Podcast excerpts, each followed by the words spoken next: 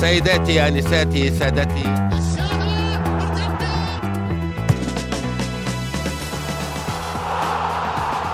السلام عليكم ورحمة الله وبركاته. أسعد الله أيامكم وأوقاتكم بالخير واليمن والبركات وحياكم الله في حلقة جديدة من بودكاست مرتدة.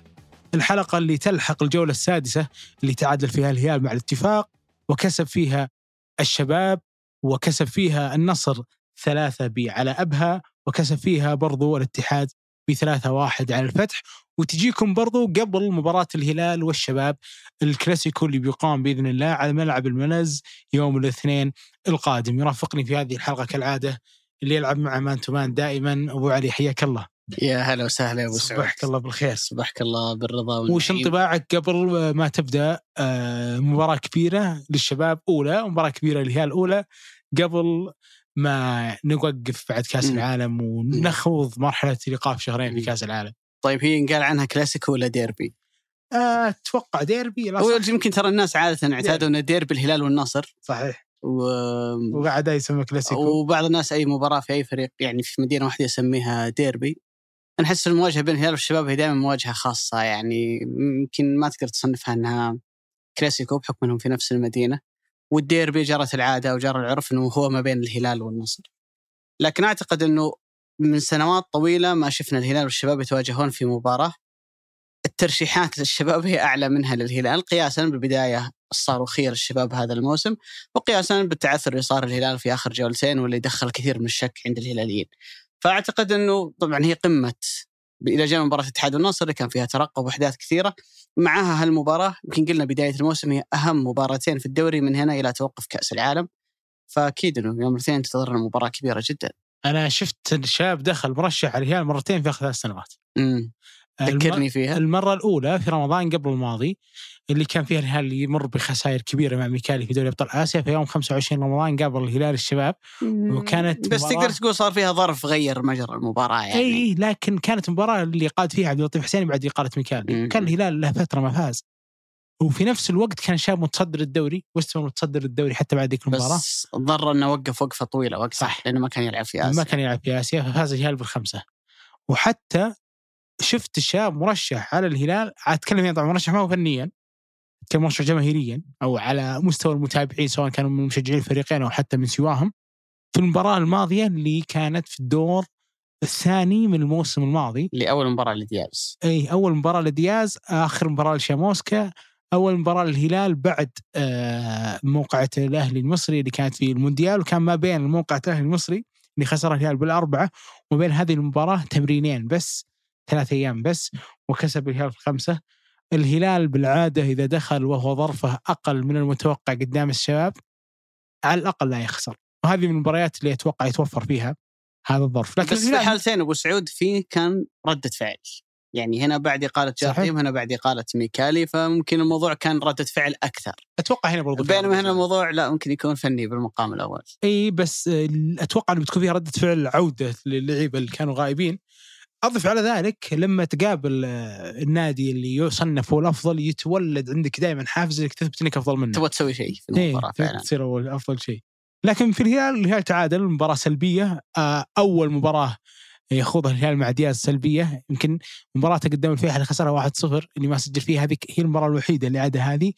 لكن لو تجي تشوف كل مسيرة الهلال مع درامون دياز من بدايته في الدوري الإعجازي اللي حقق الموسم الماضي ولا حتى في البطولة الآسيوية ما مر بمباراة كذا ما يسجل فيها كانت مباراة الهلال الماضيه قدام الاتفاق كيف شفتها؟ كيف شفت تعامل كارتيرون فيها؟ كيف شفت تعامل رامون دياز فيها؟ كيف شفت من تشوف الكاسب أول شيء من هالنقطة؟ أكيد بلا شك إنه الاتفاق يعني آه، اولا لأنه بالنسبة للاتفاق في سلم ترتيب الدوري وحصيلة النقاط اللي هو يستهدف إلى جمعها خلال الموسم شيء مهم جدا بالنسبة لك إنك ما تخسر أمام الهلال. وممكن المكسب أيضا بالنسبة للاتفاق إنه واحد من أهم المشاكل اللي كانت عنده في المواسم الماضية إن الفريق كان دائما ما يعاني على الجانب الدفاعي. خلال السنوات الماضية لو بنستذكر الأجانب اللي لعبوا في الاتفاق المميز منهم بنتكلم عن لاعبين في المحور في الوسط لاعبي جناح. لكن خلينا نحاول نتذكر متى آخر مرة لعب قلب دفاع عليه الكلام في الاتفاق خلال السنوات الماضية من زمان والله. تكلم عن أجنبي يعني عنصر أجنبي ما كان فيه. يمكن في الباكيتش هو ولا كان سنتر. هو أصلا مو بسنتر هو لاعب محور ويضطرون في كثير من الأحيان يعني من أجل تدارك هذا الموضوع إنهم يلعبونه في مركز يعني هو هو عادة ما يلعب فيه. فإنك تطلع بشباك نظيفة أمام الهلال. كنت قبلها بكم جولة طلعت بشباك نظيفة أيضا أمام الاتحاد في مباراتين كلها تنتهي بذات النتيجة اللي هي صفر صفر. أعتقد إنها كانت يعني أمر جيد بالنسبة للاتفاق. وفي ظني أنا ما هو مستغرب لأنه آه، واحدة من أهم المزايا إن لم تكن أهم مزايا كارتيرون طوال فترته في الدوري السعودي انه دائما هو مدرب ممتاز جدا على مستوى التنظيم الدفاعي. آه، الاتفاق هو واحد من الأندية اللي عندها قلبي دفاع أجانب اثنين آه، والاثنين كلهم جاوا في الصيفية، نتكلم عن تيسران واللاعب الآخر اللي الله يعيننا على اسمه اللي هو فيلكوفسكي. المقدوني ثنائيتهم صراحة يعني أنا ما أقدر أقول لك إنها ممتازة لكنها في الطريق إلى أنها تكون تحل المشكلة الدفاعيه اللي كانت موجودة عند الاتفاق في الفترة الماضية. إذا بنتكلم عن الهلال الهلال هذه من نوعية المباريات اللي لا تأخذها كإحصائيات لأنها بتخدعك. تكلم عن 72% نسبة امتلاك كرة هي الأعلى للهلال هذا الموسم. وعادة ترى ما نرى هذا الرقم اللي هو يفوق ال 70% نسبة امتلاك الكرة لفريق على آخر إلا في المباريات اللي كان يلعبها الباطن بسبب ظروف الوضع الصعب اللي في الجولات الماضية. تتكلم عن مباراة شهدت 26 تسديدة للهلال هو أعلى رقم للهلال أيضا هذا الموسم. ليش قلت لك إنها خادعة؟ لأن فعليا من 26 أربع تسديدات بس اللي كانت على المرمى ولا شعرنا إنه الهلال كان قريب من إنه يعني يكسب المباراة أو كان فريق خلينا نقول أضاع الكثير من الفرص وأهدر الكثير من الفرص في المباراة، أداء الهلال الهجومي أصلا من المباراة الماضية أمام التعاون تشعر أن الفريق مسيطر، تشعر أن الفريق يعني له وجود ملاحظ سيطرة ملاحظة في الملعب لكن على مستوى الفاعلية الفريق أقل من ذلك آه، بكثير. لو بنرجع لموضوع الإحصائيات ونوقف عندها شوي نحاول نفصل فيها. أول أربع جولات لعبها الهلال اللي خرج منها ب 12 نقطة من أصل 12 سدد فيها الهلال 40 تسديدة في الأربع مباريات كلها على بعضها بمعدل 10 تسديدات للمباراه الواحده. آخر مباراتين أمام التعاون والاتفاق اللي عانى فيها الهلال هجوميا في الثنتين سدد 40 تسديدة، يعني ارتفع المعدل من 10 إلى 20 الدبل بس الفريق فعليا ما تلحظ إنه عنده آه، تميز هجومي بل بالعكس تحس إن الفريق يعاني كثير على ما يوصل إلى مرمى الفريق المقابل. اللي كان ملفت لي أنا في في المباراة الأخيرة هي كمية التسديدات اللي كانت من خارج منطقة الجزاء. إن الهلال في مباراة واحدة يسدد 14 تسديدة من خارج منطقة الجزاء. هذا دليل واضح على إن المدرب معطي اللعيبة تعليمات انه واحد من أهم الحلول التسديد من خارج المنطقة. طبعا أنت ما كنت جيد فيه لأنه ولا واحدة منهم أنا حسيت إنها خطيرة ولا من الممكن انها تتحول إلى هدف. لكن هذا يدلك إن المدرب عنده قناعة إنه أنا ماني قادر أوصل من داخل المنطقة أو بالعرضيات أو بالتدرج اللي أنا بالعادة أسويه.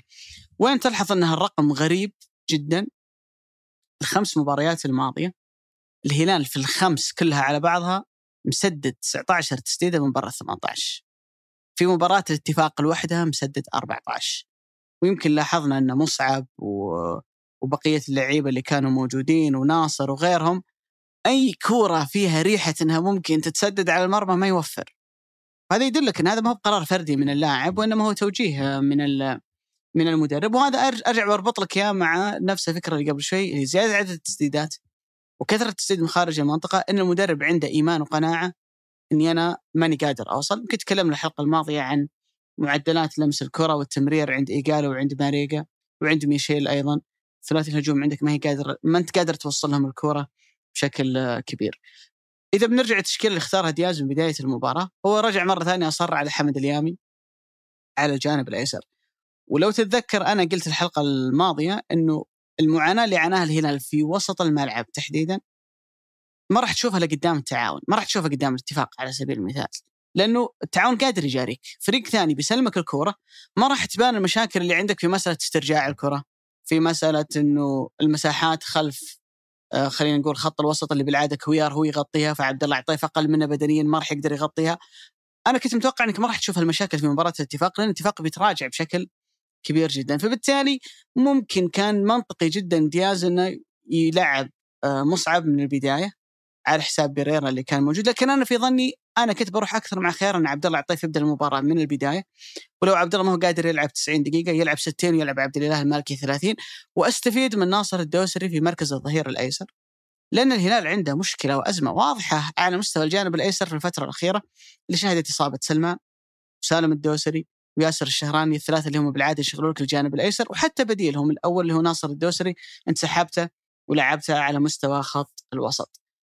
في إحصائية توفرها بعض مواقع الإحصاء اللي هي هجماتك وأنت من وين أكثر شيء تهاجم؟ من اليمين من اليسار أو من العمق الثلاث مناطق هذه. الهلال الموسم الماضي كان الأول في الدوري على مستوى عدد الهجمات اللي من الجانب الأيمن. وعلى مستوى الجانب الأيسر كان الثاني. مين تتوقع الأول؟ ترى سهلة مرة.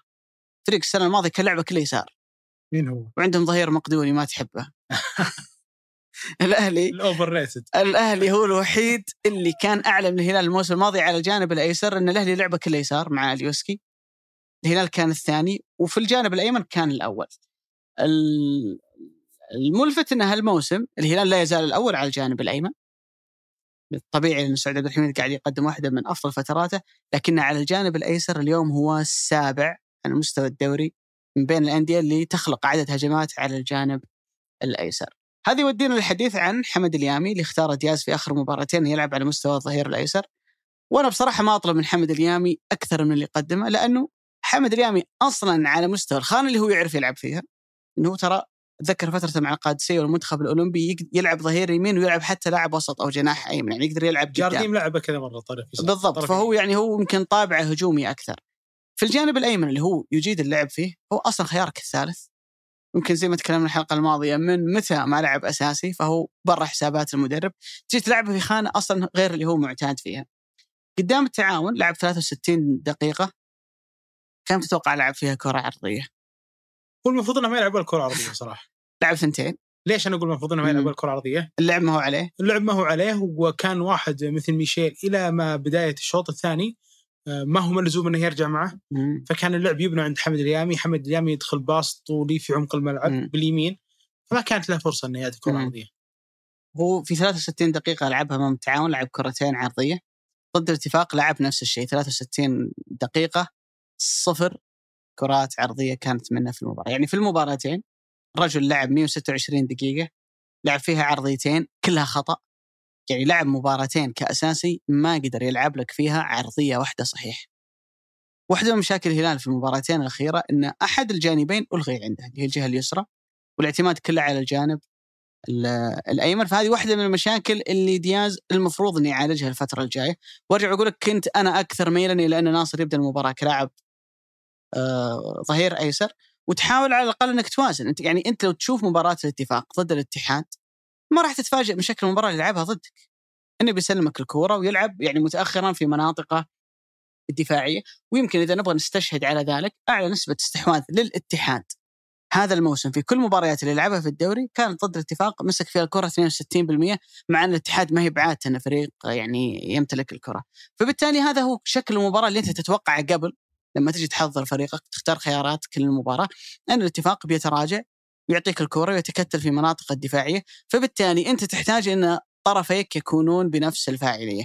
اللي شفته من دياز إنه قال لا أنا ما راح أراهن على العرضيات اللي بالعادة الهلال مميز فيها وبراهن أكثر بما إنه أحد الجانبين عندي ما هو بذات الفاعلية والكفاءة براهن أكثر على حل التسديد من خارج منطقة الجزاء. الملاحظ في المباراتين السابقة إني أنا ما أقدر صراحة أفك ثنتين عن بعض هي مباراة التعاون ومباراة الاتفاق لأن شكل الهلال فيها ممكن التعاون كان أكثر سوءا لكن المشاكل تقريبا واحدة. الفريق يسيطر بس ما يوصل وصول حقيقي وملفت يعني مرمى الفريق المنافس الفريق على مستوى الحدة فيما يتعلق إما بالجانب الهجومي إنه أنت توصل بس وصولك لابد انه يكون ناجح وفعال صراحة في في أقل مستوياته بالنسبة للهلال من فترة طويلة جدا. وعلى الجانب الدفاعي وإن كنت أرى انه مباراة الاتفاق هي ما هي مقياس لأن الاتفاق ما حاول يهدد مرماك كثير ما حاول يجاريك ما كنا نشوف صراعات في وسط الملعب اللي يبان فيها أنت عندك كفاءة عالية على مستوى الضغط واسترجاع الكرة ولا أنت بس تروح تلاحق اللاعب بس لمجرد أنك قاعد تلاحق اللاعب. في المجمل أنا كنت أقول الحلقة الماضية إنه الهلال يحتاج إلى إنه فوز ما يدخله في مرحلة شك. الهلال وصل اليوم إلى أن مباراة الشباب هي مفصلية جدا لأنك إما ترجع تصير الخمس نقاط اللي أنت فقدتها في, المبا... في الجولتين السابقة ماضي تبدأ تشتغل على المستقبل يحاول الفريق يرجع وما يخلي المنافسين يبتعدون عنه بفارق كبير. لو فاز عليك الشباب وسع الفارق إلى ثمان نقاط صح بيكون عندنا وقفة كأس العالم حوالي شهرين وبعدها تتغير أمور كثيرة لكن يدخل الفريق في أزمة وما راح تشك أعتقد إنه في بناء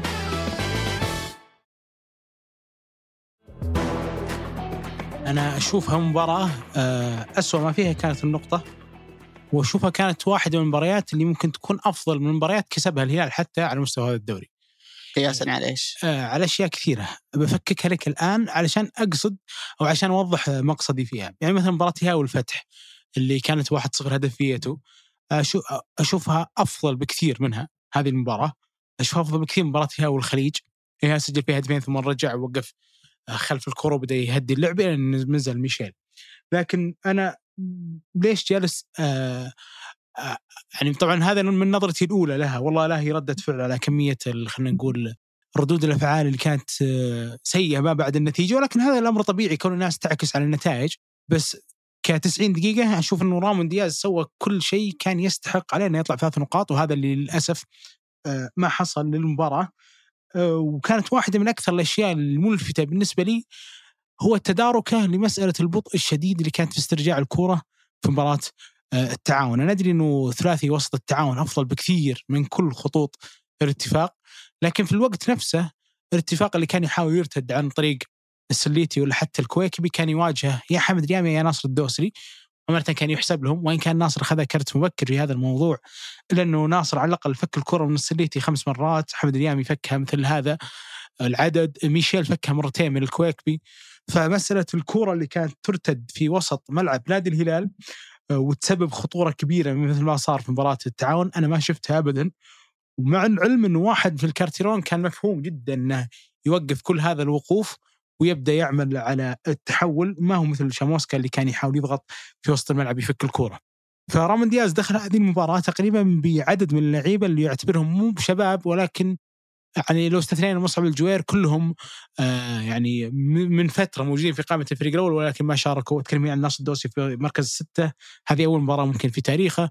أتكلم عن حمد اليامي أتكلم حتى عن مصعب الجوير حتى سعود عبد الحميد. كل هذه الأسماء تعتبر يعني خلينا نقول شابة. ومع ذلك الهلال استمر بمرحلة الوصول إلى الور خلينا نقول الخط الأخير اللي كارتيرون متعب فيه حتى من أيام التعاون. إنه دائما ممتاز في تنظيم دفاعه ويعقد عليك مسألة التسجيل. آه نقطة إنه الهلال كان يسدد كثير من خارج المنطقة أنا أراها مفهومة لاعتبار. إنه اولا اللعيبة اللي سددوا سواء ميشيل آه ناصر الدوسري مصعب الجوير عندهم هذا الحس إنه دائما يسدد من بعيد وكويسين في التسديد. أفضل فرصة كانت هي اللي كانت في الزاوية الضيقة وصراحه كانت فرصة خطيرة اللي كانت لميشيل لميشيل دلجادو ناصر الدوسري ومصعب الجوير اللي كان لهم النصيب الأسد من ال 11 تسديدة اللي كانت بعيدة. هم نفسهم ناصر الدوسري اللي سدد قدام بوهانج وحسم النهائي هو نفسه مصعب الجوير اللي سجل في مباراة ضمك. فكان مفهوم لي إنه دياز بيدخل ب آه النوع من التفكير ثلاثي سناتر بيرجع إلى خط الستة تعكس الكرة على برا وترجع الكرة الثانية تسددها. آه لما تسجل من كرة بعيدة تحتاج إلى هذا العدد الكبير إنك تسدد بأكثر قدر ممكن من التسديدات. نتكلم عن 14 من 26 يعني أكثر من النص. صحيح صحيح. يعني أنا أفهم إنه أنت لما توصل ل 18 يكون عندك عدد كبير من الفرص انها جزء من هذه الفرص زي ما قلت تنعكس برا 18 بعد ذلك يكون في عملية تسديد.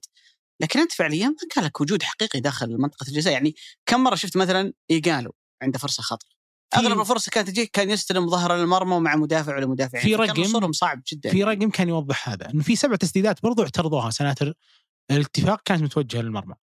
فهذا النوع من الفرص اللي أنت تخلقه ويكون فيه تنظيم دفاعي كويس مثل تنظيم كارتيرون التفكير السليم نترك النتيجة على جنب. التفكير السليم كان يقول إنه الهلال بيواجه هذه المشكلة قبل ما تبدأ المباراة.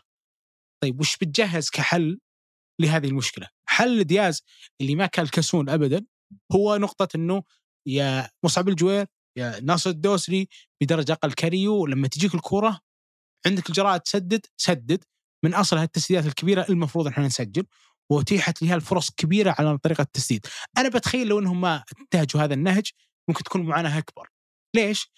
لأنه هذا الفريق اللي إحنا اليوم جالسين نطالبه إنه يكسب ويدخل بشكل أفضل قدام الشباب لو تعرض أي فريق عداء في الدوري لمساله الغيابات اللي جالس يتعرض فيها ممكن ما تطالبه حتى بهذه الانتصارات، يعني الهلال على قائمته الأساسية اليوم في ست لعيبة أسماء أساسية تغيب ومع ذلك الهدف أن الهلال ينتصر ولا يعتد به، ولو تجي تشوف الأسماء ياسر الشهراني، سلمان الفرج، سالم الدوسري، ماثيوس بريرا، آه، حتى كويلار اللي اليوم كنا نتكلم فيه إنه كان أفضل نجم للهلال على مستوى الثلاث شهور الماضية من الموسم الماضي ويضاف عليهم واحد مرة اضافته حساسه الا وهو لوسيانو فييتو اللي كان المهاجم الأول اللي ينزل لما دياز يبغى يقحم مهاجم هذا في الجانب الغيابات وجانب التسديدات ضف. عليهم كنو عبد الإله المالكي عبد المالكي يضيف عليهم إنه صالح الشهري نزل ترى وهو. ما هو حتى بنص جاهزيته التعامل الآخر اللي عجبني فيه دياز كثير واللي أنا يخليني أقول إنه كان يستحق على الأقل إنه يطلع بانتصار ولو ب 1-0 هو جراءته في التبديل اللي سواه في الدقيقة تقريبا 60 أو 62 لما اقحم صالح الشهري لأنه دياز كان يفهم إنه هذا الفريق متراجع وإنه في هذه اللحظات اللي أنا منعت فيها كثير من المرتدات من نعيم سليتي ومن محمد الكويت الكويكبي وفي اللحظة اللي كان يستعد فيها حامد الغامدي أو أي طرف من اطراف آه الاتفاق للنزول اللي هم أقل بدرجة من الكويكبي والسليتي بغامر لأنه النقطة مثل عندي مثل الخسارة فاللي صار وشو؟ إن دياز سحب الطرف الأيسر أو الظهير الأيسر اللي هو حمد اليامي اللي ما كانت له مساهمة هجومية كبيرة وأنا أعذره كونه يلعب عكس قدمه. فتحولت الطريقة إلى ثلاث أنت اللي اخترته يا أبو سعود. اي أنت بس اللي اخترت إنك تبدأ فيه وعندك حل إنك تلعب ناصر. المباراة الماضية أنا أنا وضعت له. عذر إن ناصر لعب مباراتين مع المنتخب فممكن يكون بدنيا ما هو قادر يبدأ. طيب عندك ناصر ليش ما تلعب يسار؟ خليني أوضح لك الفكرة كاملة. أنا ماني بلومه ترى لاعب حمد اليامي بالعكس أنا أشوف حمد اليامي كان كويس في المباراة. كويس في الجانب الدفاعي بس هجوميا ما قاعد يقدم لك أي إضافة. برضو في نفس المقياس عبد الله عطيف كان سيء جدا في الحالة الدفاعية المباراة الماضية. لأن التعاون لأن خط وسط التعاون, التعاون- اقوى منه بدنيا و... صح بس التعاون في أطراف الملعب افضل اسوء بكثير من نعيم سليتي وحمد الكويكبي. مو باسوء كلمة اسوء كجودة وحلول لكن. ك quality أقل بكثير. مم. طيب خليني بجي أشوف وش الأربع حالات اللي واجهها ناصر الدوسري في واحد على واحد في الشوط الأول بس. ثلاث منها كانت نعيم سليتي. طيب أبى أتخيل لو انه عبد اللطيف اللي بيتعامل مع هذه المواقف ما ودي اظلم عبد الله لكن على الأغلب بيطلع منه الكويكبي عفوا نعيم سليتي فهو كونه وجد حل لناصر الدوسري بنفس المقياس. لو حط عبد الله عطيف ممكن تظهر عنده هذه المشكلة. أنا أدري إن هذا افتراض بس هذه قراءتي لهذا المشهد. لكن أبرجع لنقطة التعامل اللي أنا كنت أراه شجاع جدا من رامون دياز وإنه اللي ما انصف في هذه المباراة هي مقدار الشعره اللي تسلل فيها كاريو اللي بناء عليها الغي الهدف. ولو تسجل هذا الهدف لاصبح دياز في عين الكثير من المتابعين هو الشخص العبقري اللي استبق ال- الفكرة الوصول الصعب هو اللي تجاوز كل غياباته وإلى آخره من هذا المديح، ليش؟ لأنه في اللحظة اللي سعى فيها حمد اليامي واللي أنا أرجع أقول ما ألومه انه شارك كاساسي واشوف حمد بالعكس قدامه مستقبل كبير على مستوى إنه يشارك في الكبير الأول إذا استمر بهذه العقلية كونه ما شاء الله فت وجاهز ولا أثر عليه الانقطاع بدنيا حول تشكيلة للثلاث سناتر بالإضافة إن سعود كان يدخل كثير مع موسى مريقا وصعد إلى نصف الملعب ولعب مصعب الجوير وناصر الدوسري كمحاور وسط الملعب وكريو في العشرة طرف أيسر ميشيل طرف أيمن مريقا ورأسين حربة. هذا النوع من الاندفاع أحترمه جدا في رامون دياز لأنه كان يفعل كل شيء في يده علشان يأخذ هذه الثلاث نقاط مع إن اللي في يده قليل. ليش أقول اللي في يده قليل؟ المباريات الماضية اللي على مستوى التبديلات ولا حتى على المستوى الأساسي لما يلفت يلتفت في الدقة بيلقى إما ميشيل اللي هو شارك يوم أساسي أو لوسيانو فييتو أو حتى واحد من ناصر الدوسري أو مصعب الجوير أو من هذه الأسماء. اليوم لما التفت على الدكه يجد الكثير من اللعيبة الغير جاهزين صالح الشهري واللي إن شاء الله عودته بتكون كويسة ولا حتى عبدين المالكي ولا حتى محمد القحطاني اللاعب اللي يلعب مع آه، الهلال تحت 19 سنة أو عفوا رديف الهلال. إلى الآن فكل هذه الغيابات ما كانت تترك رامون دياز يخرج من هذه المباراة وهو يقول أنا كويس إني أخذت النقطة أو آه، ما كان آه، من الأشياء السيئة اليوم إني أتعثر قدام الاتفاق بل على العكس لما طلع اليوم في المؤتمر الصحفي تكلم آه، بإسهاب عن نقطة إحنا عانينا من الهدافين المفروض إن ما نعاني منهم آه، وأتوقع هو هنا بالتحديد يقصد آه، ايجالو وموسى مريقا. في الجانب الثاني أنا أرى من المجحف آه، وبشكل كبير ال- كمية التصنيفات اللي جالسة تطلع بعد المباراة على مستوى جانب الهلال. وهذه واحدة من اللغات اللي تقدر تسميها سردية منطقية كسولة أو قصة منطقية إيه، تركب على أي سياق بيتعثر فيه الهلال. لأنه مثلا مجهزة سابقا يعني. إي شفت القوالب الجاهزة اللي مثلا على مستوى حتى أتذكر أيام لما كان يورجن كلوب في أول ثلاث سنوات في ليفربول ولا كان يحقق بطولات كان في سردية سخيفة تردد في ذيك الفترة إنه هذا مدرب نفسي. أنا ما انساها ابدا. أتذكر برضو على مستوى آه جوارديولا مع المان سيتي لما كان ينقال إنه هذا النوع من مستوى الأساليب والفلسفة وإلى آخره ما يطبق في ال Premier League فاهلا لك في ال Premier League. أتذكر حتى سردية آه، ريال مدريد وعلى مستوى الأبطال لما انتهى هذا الجيل وبدأ هذا الجيل مع أنشيلوتي كان في سردية إنه آه، هذا النادي اللي ممكن يطلع من آه، باريس اليوم أو يمكن يطلع من تشيلسي بعد أو يمكن في الأخير هو اللي يحقق البطولة. على مستوى السرديات هذه اللي تنتهي من تحقق المنجزات في سردية دائما تردد بشكل أمانة أنا أراها سخيف اللي هي نقطة من هو اللي يختار الأجانب في نادي الهلال. أنجح نادي على مستوى الأجانب بلا شك إنه الهلال. على مستوى الخمس سنوات الماضية. ما فيه أصلا نادي يقترب من أفضلية الهلال في هذا. يعني أنا أرى قياسا على شو على كل الأصعدة هاي ترى نقطة ممكن نجلس نتناقش فيها ساعة صحيح بس خليني أكمل يعني- الفكرة وخلينا نكمل تمام. نقاشنا. أبى أشوف أنا على مستوى من هو اللي يختار الأجانب اللي يناسبون هذه الخصائص، يعني الهلال نفسه في 2018 2019 كان عنده ثلاث لعيبة في مركز واحد. اثنين منهم كانت مطالب جماهيرية إنهم يبقون وما بقوا. أتكلم هنا عن كارلوس ادوارد لما طلع من القائمة الآسيوية في 2019 اللي حقق الهلال. وأتكلم عن عموري اللي جلس ترند ثلاث أيام على مستوى تجدد عقده. أتكلم عن جوستافو كويلار أكثر لاعب تعرض للانتقاد وموجة انتقاداته اللي كانت تطلع كان يظهر في قوائمها أنسلمو وأنه أنسلمو هو اللاعب الكويس اللي ممكن ياخذ الهلال لبعد آخر، أنسلمو وكويلار نفسهم لعبوا ديربيين الموسم الماضي أفضل لاعب فيها بلا جدال هالديربيين مقارنة بأنسلمو وحتى بغيره هو كويلار، هذا كله بخلاف إنه الأدوار اللي تطلب من كويلار لتنظيم مجموعة الهلال اللي هي أصلا هجومية ما راح يقدر أنسلمو يوم من الأيام يطبقها والعكس ذلك صحيح. أنسلمو لما تجيبه مستحيل إنك تطالب منه الأشياء اللي تطلبها من كويلار طالب منه إنه يكون لاعب ثمانية ياخذ الكرة لبعد آخر مثل ما إحنا اليوم جالسين نشوف معه محورين في خلفه سواء في خلفه سواء محترف ولا حتى وليد بخشوين انه يكون هو اللاعب العشرة. أنا أظن إنه هذا أفضل أماكن انسلمو على مستوى إنه آه، متى جابت هذه الإدارة صفقة كويسة تنجح الهلال أو عندها إرث محلي كويس هي اللي جالسة تثبت عليه وكأن هذا هو الأمر اللي يعيب الهلال ما هو الأمر اللي يميزه. أبى أسمي أنا هنا ياسر الشهراني سعود عبد الحميد علي البليهي عبد الله المعيوف سلمان الفرج. سالم الدوسري هذه أسماء إذا أنت بتجيب أجانب لازم تحطها في اعتبارك أنهم أساسية ولازم تبدأ توازن هذه النقطة. من اللاعب اللي نقدر أجيبه؟ كويس يجلس على الدكة ما يغاب يعني ما يغاب ذهنيا أنا أتكلم ولما ينزل أو احتاج أساس يضيف لي. هذه الاعتبارات هي عندك ما هي عند غيرك. يعني اليوم الشباب لما جاب أجانبه ما حط أي اعتبار لأي لاعب محلي في الثلث الهجومي. فدجج هذه المناطق باللعيبة الكويسين اللهم إني بختار من هو ثامن الأجانب اللي بيكمل عندي أو عفوا سابع الأجانب والثامن اللي بيكون برا القائمة. في الهلال هذه الحسبه ما هي موجودة. أتكلم عن ادوين إيجالو هداف الدوري الموسم الماضي. أبي امسكون الحين اسم اسم عشان نشوف نقطة اللي أنا أقول إنها سردية كسولة اللي هي أجانب الهلال سيئين أو أجانب الهلال ما يودون البعيد. ابى أسميهم اسم اسم وبقيسهم على الدوري الإعجازي السنة الماضية. ادوين إيجالو هداف الدوري وأعتقد في جزء كبير من المتابعين من المتابعين يقولون هذا الاسم هو أفضل لاعب في الدوري.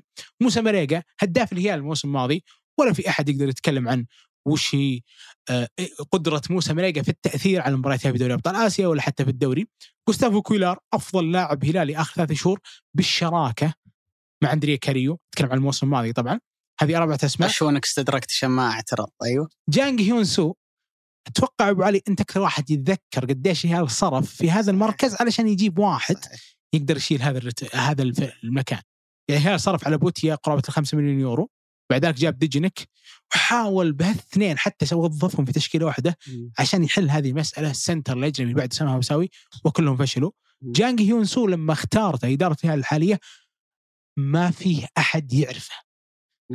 لاعب طالع من كوريا دوري جامعات لليابان ورجع الصين وجابوا الهلال. نجح نجاح مبهر. ميشيل دلجادو آخر ثلاث جولات في الموسم الماضي تتكلم هنا عن مباراة الفتح مباراة الفيصلي حسم الدوري ومباراه الاتحاد والهلال هو أفضل لاعب في الهلال هو أكثر واحد كان مساهمة والهلال أصلا كان كله يبني عليه بطبيعة حالته البدنية أختتم بواحد اللي هو ماثيوس بيريرا اللي كنا اليوم نتفق إنه ما هو مرضي عنه لكن ماثيوس بيريرا في نفس الوقت لما جابته إدارة نادي الهلال الكل كان يصفق ليش؟ صحيح. اسم كبير شاب شاب حط تحته ألف خط ممكن تجيب لك اسم كبير بس ما هو بهذا العمر 23 سنة 24 سنة. فوق ذلك احتياج لك اللاعب اللي يجي بعد سبستيان جيوفينكو.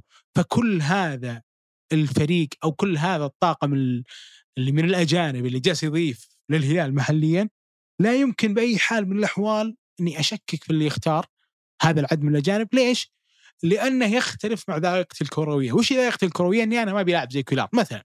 okay أنا وياك هنا ممكن ناخذ ونعطي اتكلم أنا وياك بس أنا واللي يقول هذا الرأي. مم. ممكن ناخذ ونعطي إن ذائقتك ما تتطابق مع هذه الفكرة. بس لا يمكن أن تتجاهل إنه أفضل لاعب أخذ ثلاث شهور بالشراكة برضو مع كاريو هو جوستافو كويلار ألا إذا كنت ما تحبه فهذا شيء خلينا نقول لكنت والزمن.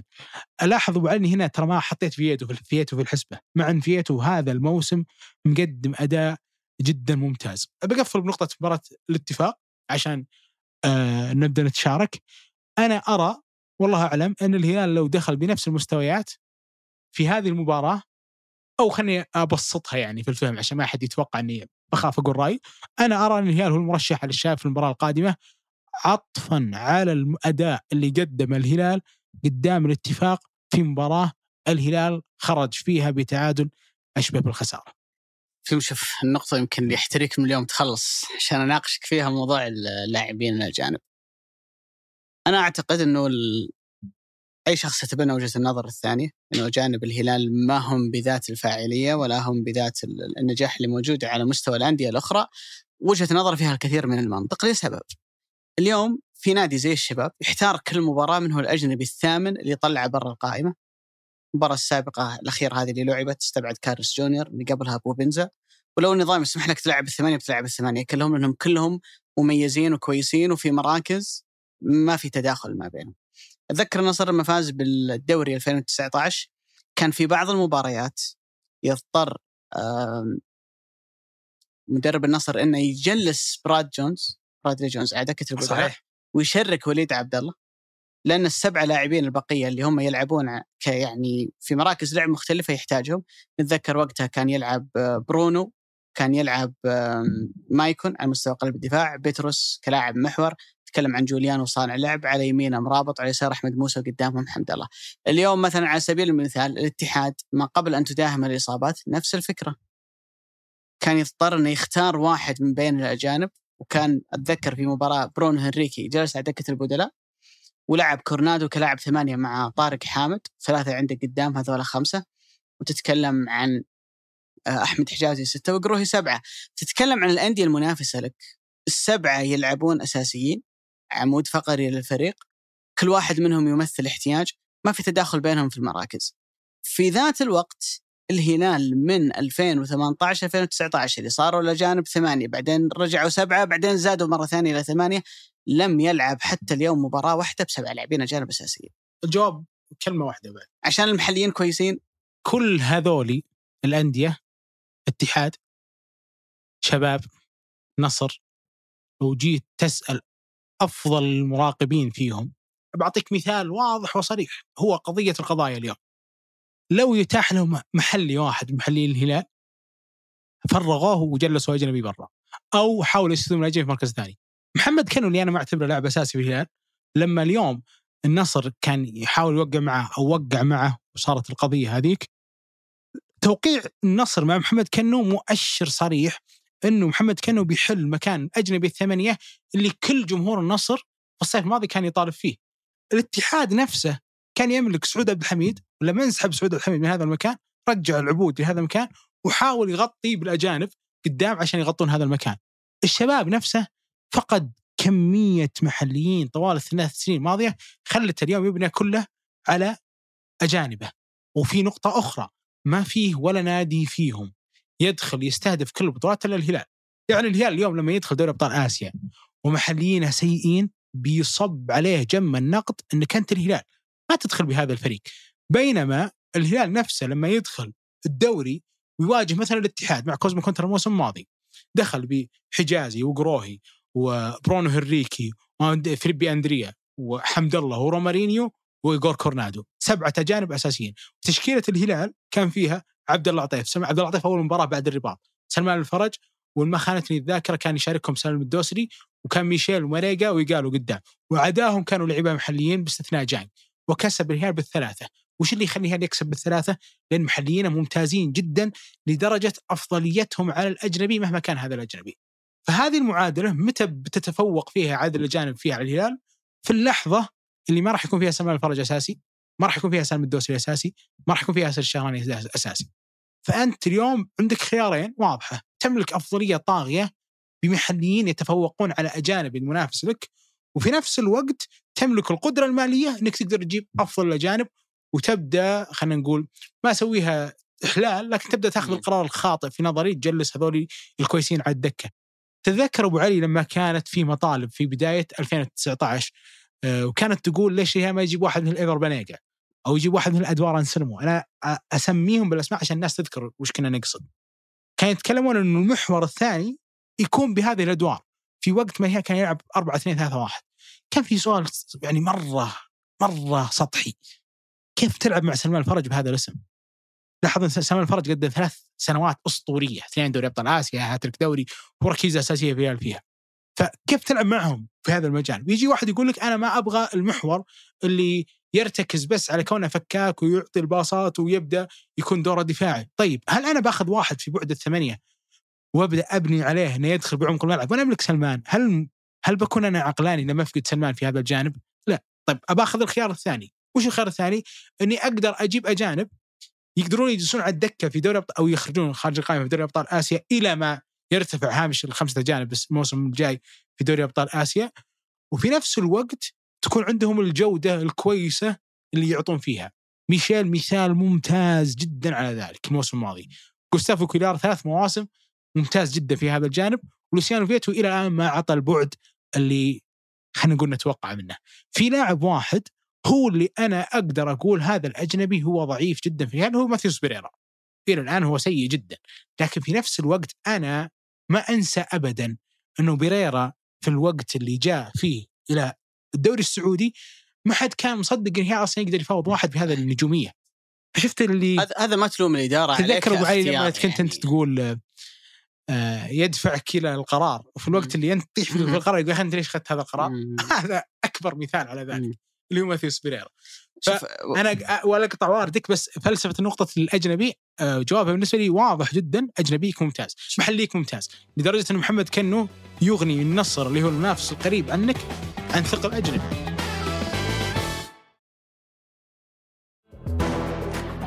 أنت لو تأخذها إنه كهدف استراتيجي بالنسبة لك الفوز بدوري أبطال آسيا فبالتالي تقول أنا ما راح أعتاد على فكرة إن كل الأجانب يكونون أساسيين على أساس لما أروح ألعب في آسيا بأربعة ما ما يكون في جاب أو فارق واضح في المستوى بتفهم الموضوع والموضوع هذا جاب نتيجة. ما أبو علي إنه هو الواقع فعلا؟ أنا أشعر إنه هذا هو هو هو الواقع ولكن أنت لو بتروح للمرحلة الجاية لعدد الأجانب في آسيا بيصبحون ستة. هذه خليك تروح للمرحله أنت إذا في لاعب أجنبي أعلى جودة من المحلي ويقدر يلعب عليه أساسي لا أنت تلام إنك ما تعاقدت. يعني مهما كان سالم الدوسري مثلا خيار جيد أنا أقدر أجيب لاعب أجنبي أفضل منه. تدري على وش اللي بيفرق هنا؟ يعني أنت لو تخير اليوم إن لاعبك الثالث على مستوى خط الهجوم مع ماريجا وايجالو على سبيل المثال يكون رومارينيو ولا تاليسكا ولا سالم الدوسري أنت تختار. على مستويات الموسم الماضي مثلا؟ لا بشكل عام. ما راح تفضل يكون عندك لاعب زي رومارينيو عنده هذا الكم من الأهداف؟ إي بس في يعني مع التقدير لسالم أتكلم حتى على مستوى حتى على مستوى خط الوسط. لا بس وعلي. بفضل يكون عندي ما أتكلم عن سلمان خلي سلمان في ناحية لوحده. لا لا لكن أتكلم عن عن بقية العناصر. ما راح ما أفضل يكون سالم مثال ممتاز. م. أنا في نفس الوقت لو كنت في بداية موسم وعندي سالم ما راح أتجرأ أفكر بس عنده هذا التذبذب اللي قاعد يصير المستوى اللي مرة فوق ومرة تحت. إي بس كل الأجانب ما راح يثبتون بثباته لو فرض إني بيثبت وبينجح ويثبت عليه. يعني الأجنبي اللي بيثبت في هذا المكان ما راح يعطيني ثبات سالم وباعتبار برضو إنه لاعب محلي في كل هذا العالم في كل العالم حتى اللاعب الإنجليزي مثلا لما يطلع مثلا ماونت ولا فيل فودن ولا سانشو تلقى السيتي ويونايتد وتشيلسي يصرفون عليهم أو يبقونهم على مستوى إنه يقدر يجيب أفضل أجنبي في هذا المكان لكن يدري إنه استقرار هذا المحلي هو اللي بينجحه. لكن برجع لسؤالك الأول بس أبو سعود هو- انت أنت زينك تقول إن المحلي في الهلال جيد لدرجة ما في أجنبي بجلسه احتياط. أي نعم. يعني الهلال اليوم لو عنده جناح أنا أيسر- سميتكم أبو لو عنده جناح أيسر من ال... خلينا نقول أفضل جناح أيسر موجود في الدوري. مم. ما راح يلعب؟ راح يلعب بمقياس واحد تذبذب سالم الحين. مم. بس سالم الموسم الماضي كان لاعب حاسم. سالم الموسم الماضي لو في جائزة أفضل لاعب آسيوي هو أفضل لاعب آسيوي. لاحظ علي إني أنا انتقدته نقد لاذع أول حلقتين أو ثلاث. حلقات في هذه المباراة. أو عفوا في هذا الموسم. لكن سالم آخر ثلاث مواسم يستحق مرتين جائزة أفضل لاعب اسيوي وهو يعني ما له قرين حتى في هذا. أنا أنا, أنا ترى اخذتها كنموذج أبو سعود هي فكرة إنه لا أنا أنا ممكن أنا أجيب ممكن. أجيب أجنبي أنا مثلا على. سبيل المثال حراسة المرمى. إي أنا سميتهم عب- في بعض الأحيان عبد الله معيوف يصير عنده تذبذب. لو ما أجيب واحد زي قروهي ما راح يلعب أساسي عليه؟ أنا لو حطيت في يدي قروهي كالهلال وبداية الموسم قلت إني عندي عبد الله المعيوف بدون مقارنة بختار عبد الله المعيوف بس كمان الأصحاب وجهة النظر الثانية يقول لك أنا أقدر أجيب أجنبي زي أوسبينا وزي قروهي ويلعب أساسي على المعيوف صحيح. أقدر أجيب ظهير أيسر زي كونان أو زي أليوسكي اللي أنت ما كنت تبيه الموسم الماضي. إيه؟ وحصل. ويلعب أساسي على أي ظهير أيسر في الهلال. حصل أبو علي. فكرة إنه. الهلال غير قابل إنه يلعب فيه سبعه لاعبين أجانب بشكل أساسي إذا نحينا جانب دوري أبطال آسيا إيه؟ على جنب لا أعتقد. لا، لا, أنا- في لاعبين أجانب يقدرون يلعبون أنا أقول نح. خلنا نحي دوري أبطال آسيا على جنب وباخذ الدوري. قروهي كان حارس أفضل للاتحاد الموسم الماضي. رومارينيو اللي كان يعتبر أو نعتبره أفضل من لعيبة الهلال كان أساسي الموسم الماضي كان افضل لاعب في الموسم الماضي عطني برضو من الأسماء الأجانب اللي في الاتحاد اللي هم أصلا ثقال مع حجازي. ذلك حجازي ولعيبه وسط الملعب حجازي ما يلعب على فابيانيا. على علي البليهي في أقول لك. لعبوا ضدهم أنا وفرق 16 نقطة محل أنت كويس لأنك منظومة. أنت منظومة أجهز. منه. لك. سنوات تلعب مع بعض بالضبط. فريق أجهز. وش اللي بس بيخليني أتكلم وش اللي كأفراد. بيخليني كأفراد؟ لاعب زي زي حجازي ما يلعب أساسي على علي البليهي في الهلال. أبو علي ترى ما عمرها راح تؤخذ بالفردية. أنا لا بتكلم أنا عن- أنا اقش فكرة إنه أنا- الهلال ما يقدر يلعب سبعة جانب لأن السعوديين مرة كويسين لا، ما في أجنبي لأن المنظومة الموجودة اليوم من اللعيبة المحلية مصنوعة من عشر سنوات. أنا ترى على فكرة أبو سعود أنا أتبنى وجهة النظر الثانية. طب خليني ولا أنا لو تقول لي كاستراتيجيه. اللي سواه الهلال صح برجع خلال الفترة الماضية لأنه إذا تبغى تفوز بدوري أبطال آسيا لابد إن لاعبك المحلي تعطيه فرصة وهذا على سبيل أقول لك على سبيل القياس هذا اللي ضر النصر إنه ما يعطي مثلا خالد الغنام أيمن يحيى وقتهم سامي. النجعي الفترات السنوات الماضية صح. فرصة إنه يلعب موسم ولو موسم واحد ثابت. كأساسي بشكل منتظم أنت- فلما تجي تحتاجه في دوري أبطال آسيا ما راح يعطيك الأداء في مباريات تحسم بقرار أو تدخل من لاعب ما راح يكون جاهز لا ذهنيا ولا ولا فنيا ولا على كل الجوانب إنه يعطيك تأثير في مباراة من هالنوع أنت طرحت فأنا أنا ماني بقاعد أختلف مع بس مع سياسة الهلال. لكن وجهة النظر الثانية تقول لك. لا أنا أقدر أجيب اجانب يلعبون اساسيين بالراحة أنت طرحت سؤالين أبو علي ودي أجاوب عليه عشان ما يبان إنه إحنا ما اخذنا طولنا ترى في الموضوع إيه. خلينا نروح ال- السؤال الأول اللي هو لو نحط بيدك حارس مثل قروهي ولا أوسبينا ولا حتى برادلي جونز ولا حتى حارس الشباب كيم ولا عبد الله المعيوف بمقياس ثلاث سنوات ماضية بلا نظر عبد الله المعيوف ولا بدون حتى ما أشوف بختار عبد الله المعيوف. ومثل عبد الله المعيوف في خمسة أسماء أنا بختارهم أساسيين على أي أجنبي وببدا أبني عليهم كلاعبين أساسيين. وفي العالم هذا لو يتاح لاعب محلي بهذا ال quality برشلونة مثلا في 2009 ريال مدريد لما ثبت على آه، منظومته وتيحت له كمية استقطابات في موسم جدان وثبتت نفس الأسماء اللي ياخذها المان سيتي لما ياخذ واحد في فيل فودن عمره 18 سنة ويخليه يتدرج لين يمسك طرف أيسر أساسي. أي طرف أيسر في هذا العالم السيتي يقدر يجيبه يقدر يصرف مثل ما صرف اليونايتد على أنتوني 90 مليون يورو. لكن الفكرة هذا اللاعب محلي أنا بانيه في هذا الفريق ماخذ عدد كبير فعلى البعيد هو بيفيدني. الهوية غرفة الملابس هذه الأشياء كلها يخدمك فيها اللاعب المحلي. صحيح لعيبه الهلال سنوات المحليين هم اللي محافظين على هوية الهلال كفريق مستحوذ أنا من عدة لما سنوات. أنا لما مع ان الأجانب يتغيرون لكن المحلي هو اللي محافظك على الطابع والشكل لك عدة سنوات تلعب أنا. لما أجيب الأجنبي أبو علي ويدخل غرفة الملابس وما يشوف المحلي ادرى بمصلحه الفريق ترى فيها خلل كبير إنه يبني بس على الأجانب. بدليل ما في فريق بنى بس على الأجانب استمر موسمين ورا بعض. فيتوريا مع النصر الموسم الثاني هبوط شنيع الموسم الثالث انتهى كل ذاك الجيل. اليوم حتى الاتحاد بمعدل الأعمار هذا الفريق هذا عمره سنة سنة سنة ونص. بينما المحلي بيجلس عندك عشر سنوات. أبرجع لنقطة أخرى برضو هي نقطة مرة أنا أقيس عليها. في خمسة أسماء في الهلال على 2018 اللي هو بني عليه هذا الفريق. يعني ما يجي أقول على اليوم لا على 2018 اللي هي الحقبة كاملة لازم أخذها اللي فيها ثلاثة دوري فيها اثنين أبطال فيها ثلاث بطولات غيرهم. عبد الله المعيوف علي البيهي ياسر الشهراني الظهير الأيمن سواء سعود الحميد ولا محمد بريك سلمان الفرج وظف عليهم سام الدوسري هذه خمسة إلى ستة اسماء أي مح أجنبي بيجي ينافس عليها أنا بأخذها في خانة ثانية ما راح أخذها في خانتهم. جواب أخير عشان نقفل هذه النقطة أبو علي على الموسم الجاي اللي أنت قلتها نقطة إنه ممكن أبدأ أحرك على جانب وارد باعتبار سلمان يدخل 34 سنة سالم الدوسري بيدخل تقريبا 30 سنة لعيبتك الأجانب نفسهم في منهم كثير مثلا ادوين ايجالو آه جانج تكلم عن حتى موسى مريقا كل هذول يمكن يطالهم هامش التغيير. ما هو لأنهم سيئين لأنه بتبدأ عندك مقاييس جديدة لسنينك الجاية وعندك موسم أخير بتبان على اداء فيه فبتبدأ تبان فيها قراراتك.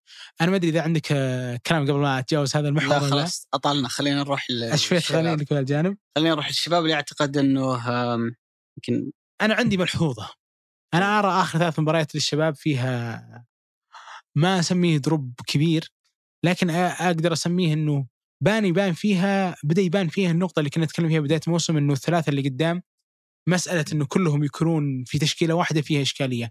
أنا أدري إنه النتائج رائعة جدا للشباب وأدري إنه الشباب هو أفضل فريق في هذا الدوري في بداية هذا الموسم.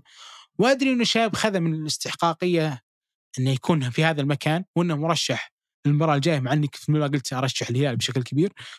إلا إنه في ذات التوقيت مباراة الفيحة اللي انهاها كروشمينياك بشكل مو طبيعي والمباراة الماضية اللي تسجلت بهدف محمد سالم في مرماه ولا حتى المباراة اللي تسبقهم هذه الثلاث مباريات أعطتني مؤشرات كبيرة إلى بعض المشاكل في نادي الشباب على الجانبين. الجانب الأول إنه حارس المرمى المتألق جالس يشيل الكثير من عملية آه، الأخطاء سواء على سنه الملعب ولا حتى في الأظهرة اللي عندهم أدوار هجومية كبيرة بالإضافة إلى الثلث الهجومي اللي أنت تكلمت عنه كثير على مستوى تركيبة آه، الرباعي اللي في المقدمة. لكن تتوقع إنه كارلوس جونيور بيطلع برا القائمه المباراة الجاية؟ شوف هو ال- الملاحظ إنه والفكرة اللي كانت عندي مع عودة بانيجا وكان سؤال كبير عن موضوع الأجانب إنه من ال- الأجنبي اللي بيكون برا القائمة. فبالنسبة للاعبين اللي يمثلون عمود فقري للفريق ترى من الصعب جدا انت تستغني عنهم. أنا أتكلم عن الحارس كيم صحيح؟ تتكلم عن ياجو سانتوس على الرغم من كثير من النقد اللي يطاله تتكلم center حتى على. كريشوفياك كلاعب مثلا محور وبقية ال- العناصر. أضف إلى ذلك كثير من المدربين لما يكون عندك لاعب أجنبي هو الوحيد في خط أنت ما تحب إنك تستغني عنه. تحديدا نتكلم عن ياجو على مستوى خط الدفاع فصعب. البعض كان يقول لك والله ممكن يلعب آه، سعيد الربيعي ويطلع ياجو برا الموضوع ويلعب ببقية ال- الأجانب. فكانت نظرتي إنه بيحاول انه كل مباراة يطلع واحد من الأربعة اللي قدام نتكلم عن غوانكا عن كارلوس جونيور عن سانتي مينا عن أرون بوبيندزا ولكن ال- القضية في قضية من يعوض هذا الأجنبي اللي اللي بيطلع. خلال المباراتين السابقة هتان بهبري كان يلعب كلاعب أساسي ويحافظ على نفس شكل ومنظومة ال- الفريق. الفريق لما الكرة تكون معاه هو أقرب إلى أربعة أربعة اثنين بل إنها أحيانا تصير أربعة اثنين أربعة. يعني أربعة مدافعين وخط الوسط ما فيه إلا بانيجا وكريشوفياك يفتح الملعب بطرفين هتان على اليسار وعلى اليمين كارلوس جونيور أو بوبنزا ويلعب حرفيا جوانكا كلاعب ثاني مع سانتي مينا في عمق الملعب. ممكن يكون تحته شوي لكنه ما يتراجع كثير إلى وسط الملعب. أربعة أربعة اثنين إذا اعتبرنا كارلوس أو بوبنزا مع هتان على إنهم لاعبي ال- ال- الأطراف. الفكرة الثانية اللي ما شفتها من في سنتي مورينو خلال الجولات الماضية واللي أتوقع انه بيسويها ضد الهلال إن البديل اللي راح يكون مكان واحد من الأجانب الأربعة اللي موجودين قدام هو حسين القحطاني ويلعب مثلث وسط من أجل مواجهة وسط قوي عند الهلال إني أنا أختار إني أضيف لاعب ثالث في عمق الملعب اللي هو حسين القحطاني وأكتفي بثلاثه في المقدمة كارس جونيور مع سانتي مينا والثالث راح يكون بين جوانكا آه، أرون بوبنزا. لو اختار إنه يلعب بنفس الشكل اللي شفناه في المباريات السابقة أعتقد إن عمق الملعب عنده بيكون فيه مشاكل كبيرة جدا. آه، لابد إن نأخذ تصريحين مهمين جدا. حسين الشويش مدافع الفيحة محمد سالم مدافع الرائد. الاثنين طلعوا وصرحوا بعد المباراة إنه المباراة هذه ما كان المفروض نخسرها المباراة هذه خسرناها لأن ضيعنا فرص لأن ما كنا مركزين. يدلك إنه فعلا الشباب ما كان هو الأفضل بوضوح في هالمباراتين. ولكن في ال 30 جولة اللي أنت بتلعبها في الدوري أنت ما تقدر تكون الأفضل في 30 جولة. بتمر عليك قطعا مباريات أنت ما راح تكون الأحسن فيها. بتمر عليك مباريات أدائك فيها بيكون أقل من المتوقع. هنا يجي دور كيف تكسب في مباريات من هالنوع. جزء من النجاح لأن الفريق في المباراتين ما استقبل أهداف وفي تحسن واضح عند الشباب على الجانب الدفاعي. واحد من أهم الإضافات اللي سواها هذا الموسم هو التعاقد مع كيم حارس مرمى منتخب كوريا اللي اعتقد إنه في المباراة الأخيرة تحديدا أمام الرائد كان حضوره جدا ممتاز. وترى مستواه ما تقدر تقيسه بس على جانب التصديات. أنا أشوفه فارق مع الشباب كثير كثير في موضوع بناء اللعب. موضوع الكورة التمريره الأولى اللي تطلع من ضربة المرمى قاعد يفرق مع الشباب. فريق لما ما يلاقي حل ويرجع له الكورة مرة ثانية. أنت مطمئن إن الكورة بترجع للوسط مرة ثانية بشكل سليم. تحديدا لما يكون بديل واحد من الفواز صراحة الفارق كبير بينهم في جانب الكوره تحديدا في هالنقطة نقطة البناء أتوقع إنه واضح إنه عنده فارق آه، كبير. اللي ممكن لاحظته في الشباب إنه بعد عودة بانيجا أكثر نقطة أنا كنت أنتظرها هي مسألة التمرير اللي تطلع من 18 من أول لاعب ياخذها من هو لاعب الوسط اللي بياخذ الهجمة ويقودها. كان عندي توقع إن كريشوفياك هو جاء أساسا عشان يلعب هالدور صحيح. عشان يريح بانيجا من عبء إنه هو اللي ياخذ الكرة من الثلث الدفاعي. لكن اللي قاعدين نشوفه ان بانيجا بانيجا بقى شوي في ضربة المرمى يعني هي شوف أنا أعتقد انها إنها نظرة مدرب توزيع أدوار بالنسبة للمدرب إن بانيجا هو اللي ياخذ الكورة من الخلف ويكون عندي لاعب كويس زي كريشوفياك هو اللي يكون موجود في الثلث الأوسط. اجمالا أنا أشوف إن الشباب على الجانب الهجومي في تراجع صحيح في الجولتين السابقة. طبيعي إن الفريق لما تمر الجولات منافسين يبدون يدرسونك أكثر تبدأ تبان مشاكلك الدفاعية والهجومية فبالتالي الموضوع يصعب عليك. وهنا أنت تروح باتجاه إنه المدرب يخلق أفكار جديدة بالنسبة للاعبين في الجانب الهجومي وهنا تبدأ تبان جودة العنصر إنه العنصر كيف يقدر يخلق لي مواقف تسجيل ممكن حتى غير متوقع زي اللي صار في مباراة الفيحة إنه الحلين فيها واضح جودة لاعب هي اللي فوزت الفريق في المباراة هي جودة كريشوفياك في موضوع التسديدات. إذا بنتحول لمباراة الهلال أعتقد إنه في سنتو مورينو قدامه فكرتين عليه أن يختار واحدة ما بينهم. إما إنك تلعب شكلك المعتاد تقول والله أنا بلعب وبسيطر وبجاري وبقارع الهلال في موضوع الاستحواذ والسيطرة وبلعب الكوره اللي أنا اللي ست جولات العبها واللي خلتني اليوم عندي حصيلة كاملة من النقاط وأنا ما علي لا من الهلال ولا من أي فريق ثاني.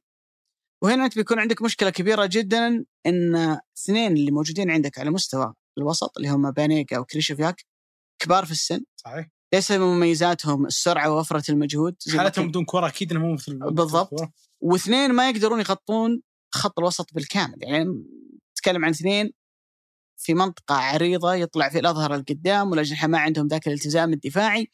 فبالتالي الموضوع صعب جدا عليهم. وشفنا هالكلام في مباراة الفيحة كان في كثير من الكور في عملية بناء اللعب للشباب. تنقطع من حسان ولا من ياقو وترجع بعد ذلك على مرمى الشباب مرة ثالثة.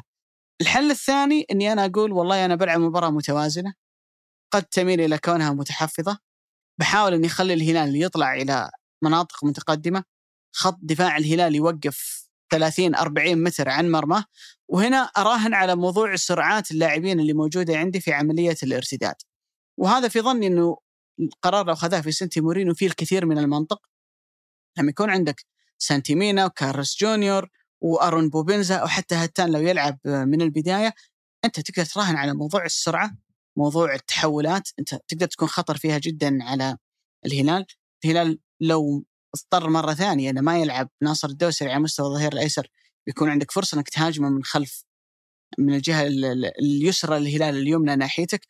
تقدر تهاجم في المساحات خلف سعود عبد الحميد إذا بقي الهلال يلعب على جهة واحدة زي اللي شفناه في الفترة الماضية. فبالتالي هي من نوعية المباريات اللي أنت لما يصفر الحكم عينك بتروح على طول على الشباب. وش هو الشكل؟ وش التنظيم اللي بيختاره في سنتي مورينو لأني أعتقد إن شكل الهلال تقريبا هو ثابت من فترة طويلة جدا لكن الشباب هو اللي عليه أن يختار. أنا أخالفك الرأي. شوف إن الشباب داخل المباراة هو المرشح الأكبر. هو اللي وضعيته جدا ممتازة. الفوز يجيب فوز يجيب ثقة. لاعبين تولد لديهم شعور إنه هذه أفضل بداية في تاريخ النادي في دوري المحترفين فبالتالي أنا اليوم حتى لو أنا حاولت إني أنكر الكل جالس يرشحني أنا أفوز بالدوري فبالتالي أنا في وضعية جدا ممتازة حتى لو تعثرت بالتعادل الهلال هو اللي خسران أكثر مني وبالتالي بلعب المباراة وأنا مسترخي فريق مكتمل عناصريا الفريق ما عنده نقاط ضعف واضحة زي اللي كان موجود في المواسم الماضية. صح أنا عن نفسي أنا أقول لك أنا ما عندي رضا تام على مستوى خط الدفاع الشبابي لكن قياسا بالموسم الماضي هو أفضل. حراسته قياسا بالموسم الماضي هو أفضل. هجومه قياسا بكل مواسم السابقة الموسم هذا هو أفضل. فبالتالي أنا أشوف إن الشباب داخل المباراة في وضعية جدا ممتازة في حين إنه الهلال مهما حاولت إنك ترفع من معنويات اللاعبين بيدخلون في نفس شيء من التعثرين الأخيرة اللي صارت. صحيح. أضيف نقطة بس عشان أختمها في هذا المجال. صحيح إنه الشاب مرشح صحيح إنه مسألة إنه الشاب يكون مرشح في بداية الدوري ممكن تترك عليه بعض الحمل اللي هو ما يحب انها تترك فيه باعتبار مرة منطقي مو بان أكثر من صرفت ولا هو بان أكثر آه، من كانت في يده قوة مالية ولا إنك أنت أملك آه، ميزانية النصر ولا حتى الاتحاد. فلو أخذت هذا الدوري فإني جالس آخذ شيء فوق طاقة أي إدارة بتجي بعدي وهو بيكون شيء إعجازي.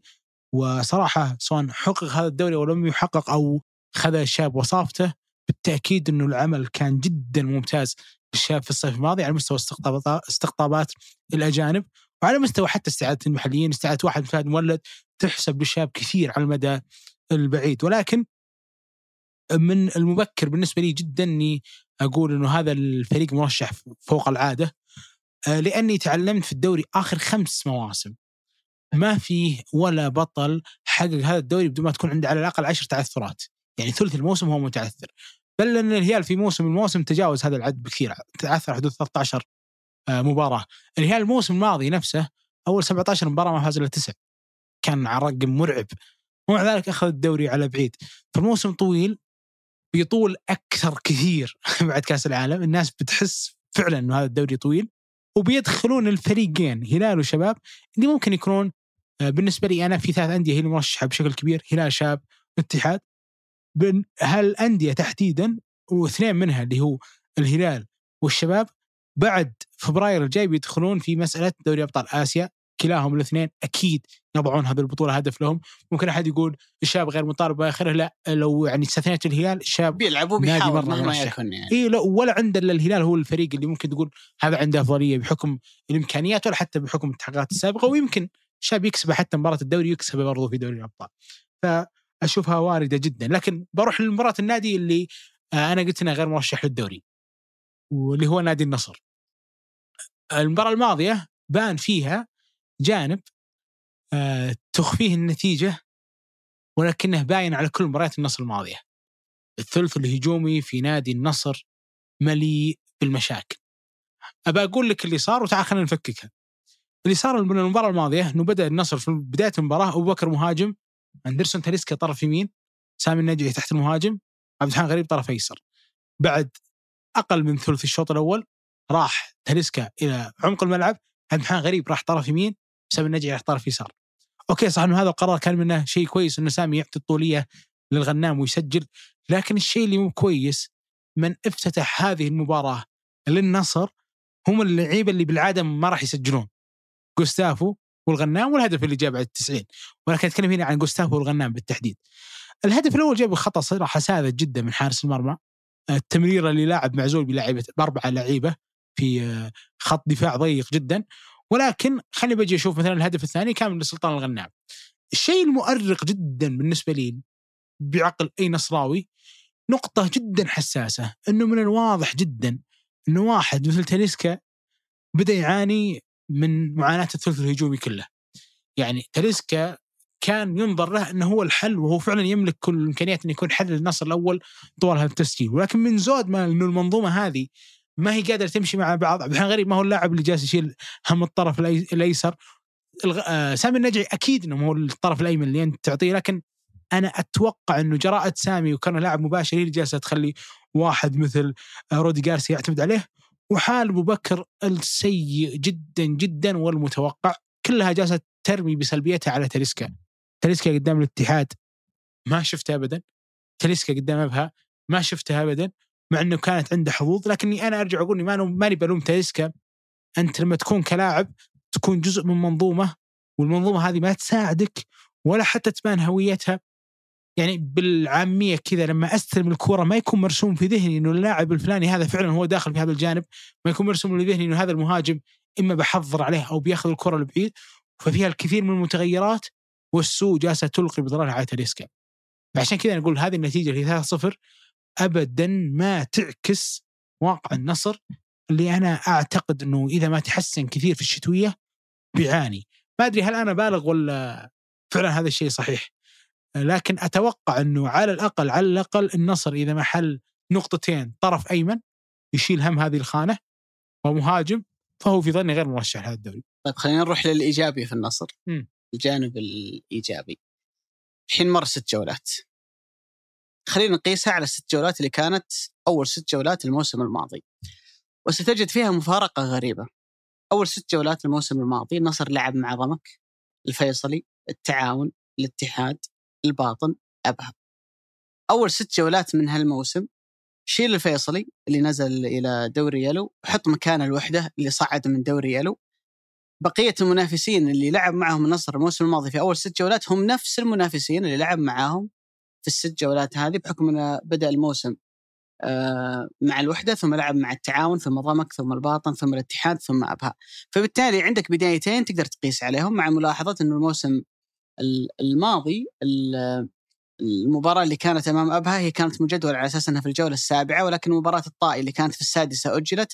فكترتيب زمني مباراة أبها وإن كانت في الجولة السابعة لأنها كانت سادس مباريات الفريق في الموسم الماضي. الموسم الماضي النصر جاب في أول ست مباريات 12 نقطة من 18 فاز في أربع وخسر في مباراتين واحدة كانت أمام الفيصلي في المجمع وواحدة اللي كانت 3-1 أمام الاتحاد.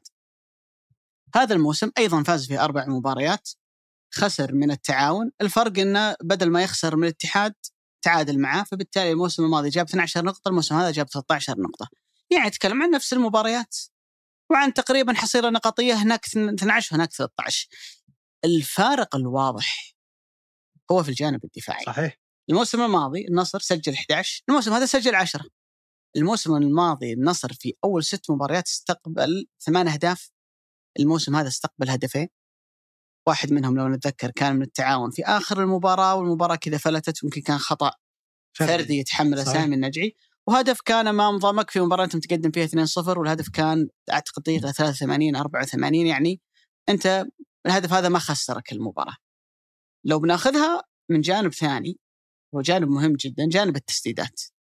وهذا اللي يقيس لك الموضوع إنه هل الموضوع جودة حارس أكيد إنه اسبينا فارق في الجودة على مستوى إذا بتقارن مع وليد عبد الله لكن خذها من جانب ثاني اللي هي التسديدات. الموسم الماضي في أول ست مباريات الجماعة شاتوا على مرمى النصر 54 تسديدة. الموسم هذا نزل إلى 33 يعني تكلم عن فارق 21 تسديدة في ست مباريات فارق مهم جدا. 18 من حقة الموسم الماضي كانت على المرمى الموسم هذا تكلم عن 10 تسديدات يعني الموسم الماضي الجماعة مسددين عليك 18 تسديدة ثمانية منها يعني تقريبا 50% منها تسجلت أهداف.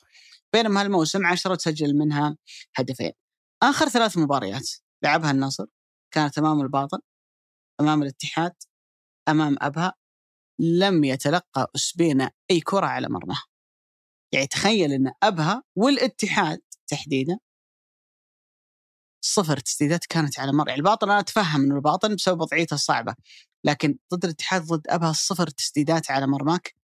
الاتحاد سدد تسديده واحدة في المباراة كاملة كانت خارج المرمى ضد النصر هذا يدلك إنه الموضوع هو بالأساس هي منظومة دفاعية.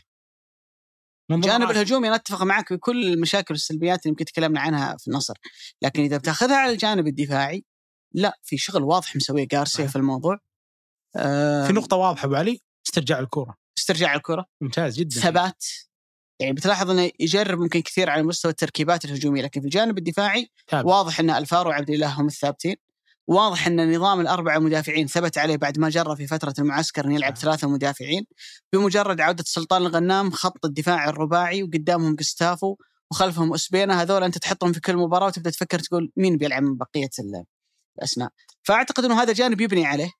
رودي غارسيا اللي هو تميز الفريق في الجانب الدفاعي لكن يحتاج أكثر يشتغل على الجانب الهجومي إنه ما هو منطق إن أبو بكر وتلسكا وعبد الرحمن غريب الثلاثة كلهم ما عندهم ذاك الإسهام الهجومي.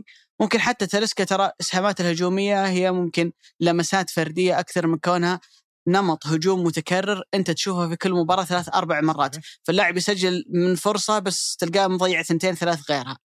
لا هو أكثر شيء مرتبط يمكن بجودة العناصر قلت نقطة مهمة جدا اللي هو موضوع إنه اللي قاعدين يسجلوا لك هي ما هي بالعناصر أنت تنتظر منها إنها تسجل.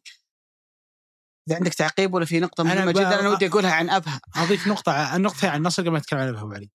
آه مع الأسف إنها نقاط سلبية لكن نقطة واضحة جدا إنه هذا النصر غير قادر على إنه يخلق الوضعيات المناسبة عشان تاخذ أفضل ما عنده اندرسون تاليسكا. وش أقصد أنا بهذا الكلام؟ لما تشوف مثلا دي بروين في المان سيتي تخلق له الكثير من المواقف في ال half space الأيمن من عمق الملعب علشان يقدر يترك الكرة بالكره اللي خلينا نقول العرضية الطولية هذه اللي سجل منها هالاند على مستوى مان سيتي ترى من خمس سنوات. ديفيد سيلفا وبرناردو سيلفا يتركون دي بروين في هذا الجانب علشان يؤخذ منه قدرته العظيمة في الكرة آه، اللي يتركها فيها مع آه، المهاجم. سؤال أبو سعود هو ليش يلعب كور عرضية كثير من هالمكان؟ ما أدري والله لأن تسلسل الهجمة سيناريو عن السيتي ولا عن السيتي. النصر؟ آه السيتي عن النصر تسلسل الهجمة سيناريو الهجمة يمشي بطريقة إن في لحظة معينة أنا أعطيك. الكره في المكان هذا صحيح. يعني هو طبيعي وده إنه طول المباراة يعطى مساحة ويقعد يلعب عرضيات صحيح لكن أنت شلون تبنى تبني هجمة مثلا على اليسار بعدين في لحظة معينة تدخل لاعب في العمق فيكون هو فاتح لنفسه زي كذا. أنا أتفق معاك أنا حاول عارف نقطه أنت تحاول تربطها إنه مع النصر إنه أنت عندك لاعب مم. مميز في التسديد ما أنت بقاعد جالس تخلق له المواقف اللي تطلع. أفضل ما عنده بالضبط هذه آه أنت سألت تكلمنا عنها حتى عن سلطان المباراة الماضية سلطان صحيح. الغنام صحيح. ان متعودين إنه سلطان يطلع بالكورة بعدين يلاقي مرابط أو أي لاعب جناح ثاني يلعب معاه الدبل باص فيلاقي نفسه خلاص قريب من الركنية وسلطان بارع جدا في انه يا يلعبها عالية أو لبرا المنطقة أنت ما أنت قاعد تساعده إنه يوصل هالمكان فبالتالي ما راح يلعب لك عرضيات كثير. وهذا اللي أعتقد إنه كان باين جدا إنه جالس يأثر على تريسكا في المباريات الماضية. ما جالس يعطي أفضل ما عنده صحيح. لكن آه، تبادل الأدوار جالس يصير.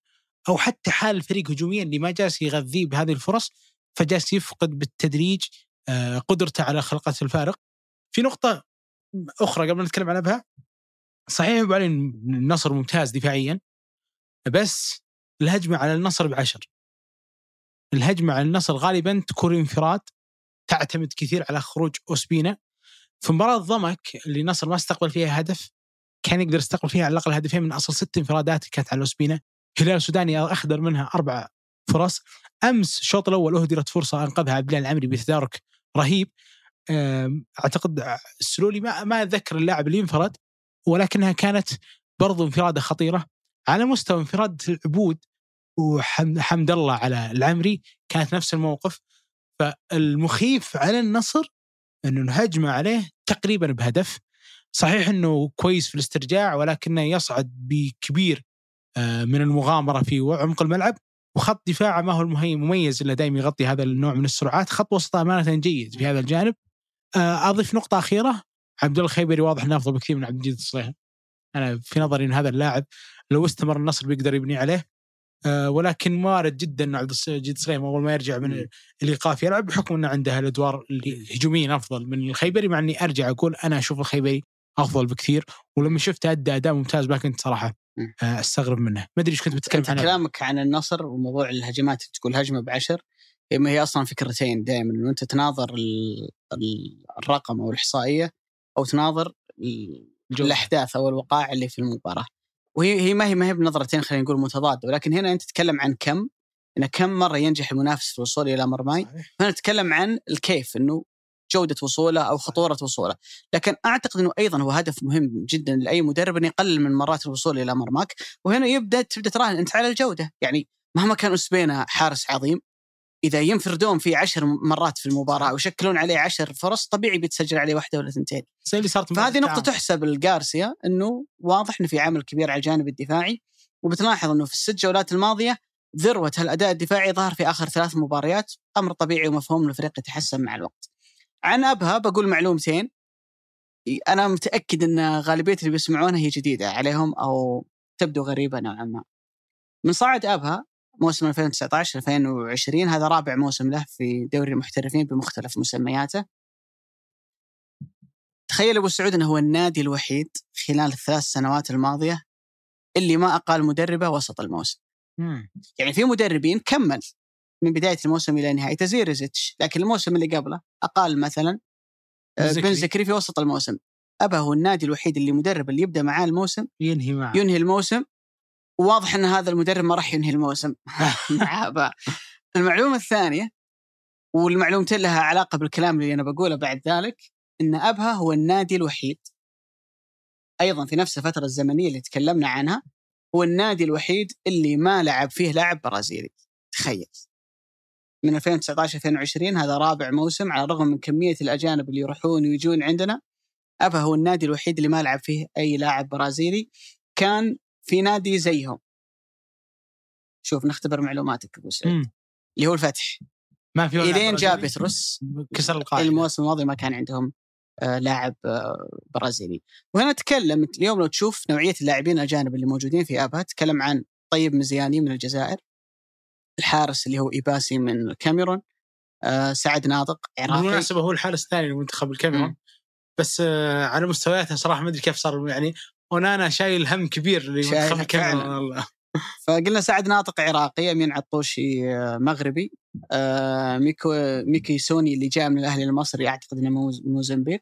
سعد بقير من آه، تونس. وكان عندهم بونجو أعتقد إنه من الكونغو. عندهم ماتيتش من صربيا. صربيا. وعندهم فيليبي كايسيدو من الإكوادور. فغالبا بتلاحظ إن نوعية الأجانب في أبها من صعدوا يغلب عليهم إنهم أفارقة من جنسيات عربية. هل يتماشى ذلك مع فكرة إني أجيب مدرب أوروبي يدرب هالعناصر؟ يعني جرت العادة إنه المدربين اللاتينيين يعني العرب واللاتينيين ترى إحنا ما إحنا بعيدين عن بعض،. الأوروبيين هم اللي شوي يعني آه عندهم طريقة نظرة مختلفة. وهنا أنا ما أتكلم عن الجنسية يعني ساري على سبيل المثال مدرب إيطالي لكنه لا يشبه الإيطاليين ابدا مدرب هجومي تلقى مدرب ثاني ممكن أسباني أسبانيين يستحوذون يعطيك الكره يقول والله ما ما لي علاقة في الاسبانيين أجدادي في ماذا يفكرون يعني. لكن الفكرة إنه الأفكار اللي قاعد يحاول يطبقها مدرب ابها فانتن بروك ما تمشي مع اللعيب. الخطأ اللي صار في مباراة النصر عملية البناء اللي افتكت من جوستافو بعد ذلك سجلت. أنت وأنت تشوف الهدف أنا لو أنا مشجع لأبها بقطع ثيابي من الغبنه وعلي ترى تدري ليش؟ لأن بذات الطريقة صحيح. استقبل أهداف ضد الشباب. صحيح. وبذات الطريقة عانى ضد الفتح والفريق واضح اللعيبه مساكين. يا أخي ما هم قادرين يطبقون فكرة المدرب. يبغى بناء من الخلف وباصات قصيرة وأفكار جوارديولا التي نشرها في العالم. اللعيبة ما هم قادرين يطبقون لك هالفكرة. طلعت هذا جلست هذا احتياط شلت عطوشي نزلت ناطق لعبت الزوري سنتر ما هي قاعدة تمشي معاهم. لعبت الحارس اللي هو يباسي طلعته نزلت الشمري الموضوع ما هو ماشي مع اللعيبة. يا رجل غير.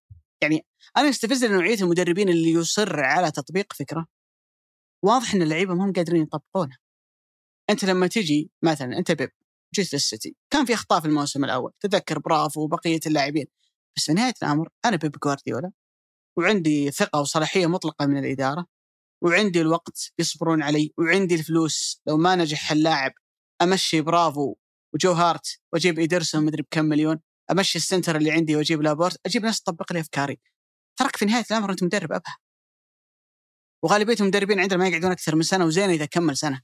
ليش تصر على فكرة كل مباراة قاعدة تخسرك؟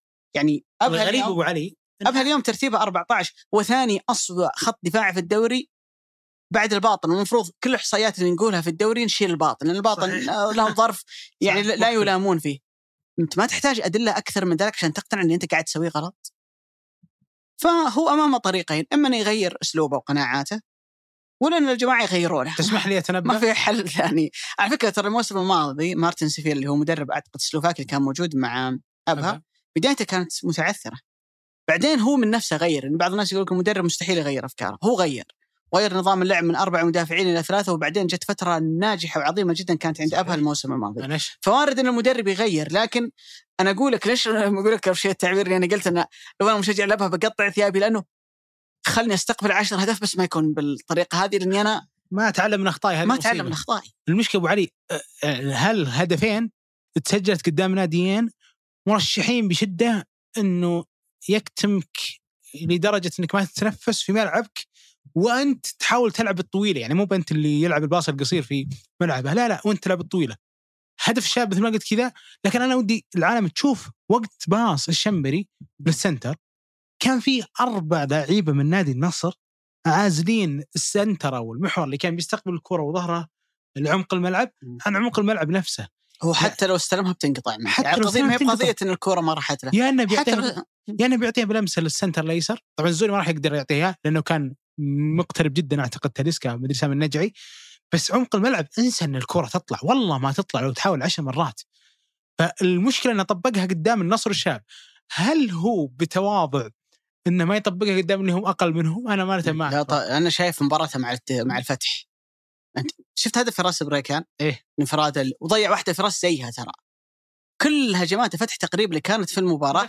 هي عمليات بناء تنقطع وترجع مرة ثانية على مرمى فريقك فشيء عجيب صراحة يعني ال... كان الله في عون الابهويين صراحة. هذا اللي أنا لا هو. عرفت الغريب والملفت هو هذا الإصرار العجيب جدا. على فكرة لا تبدو بأنها ناجحة.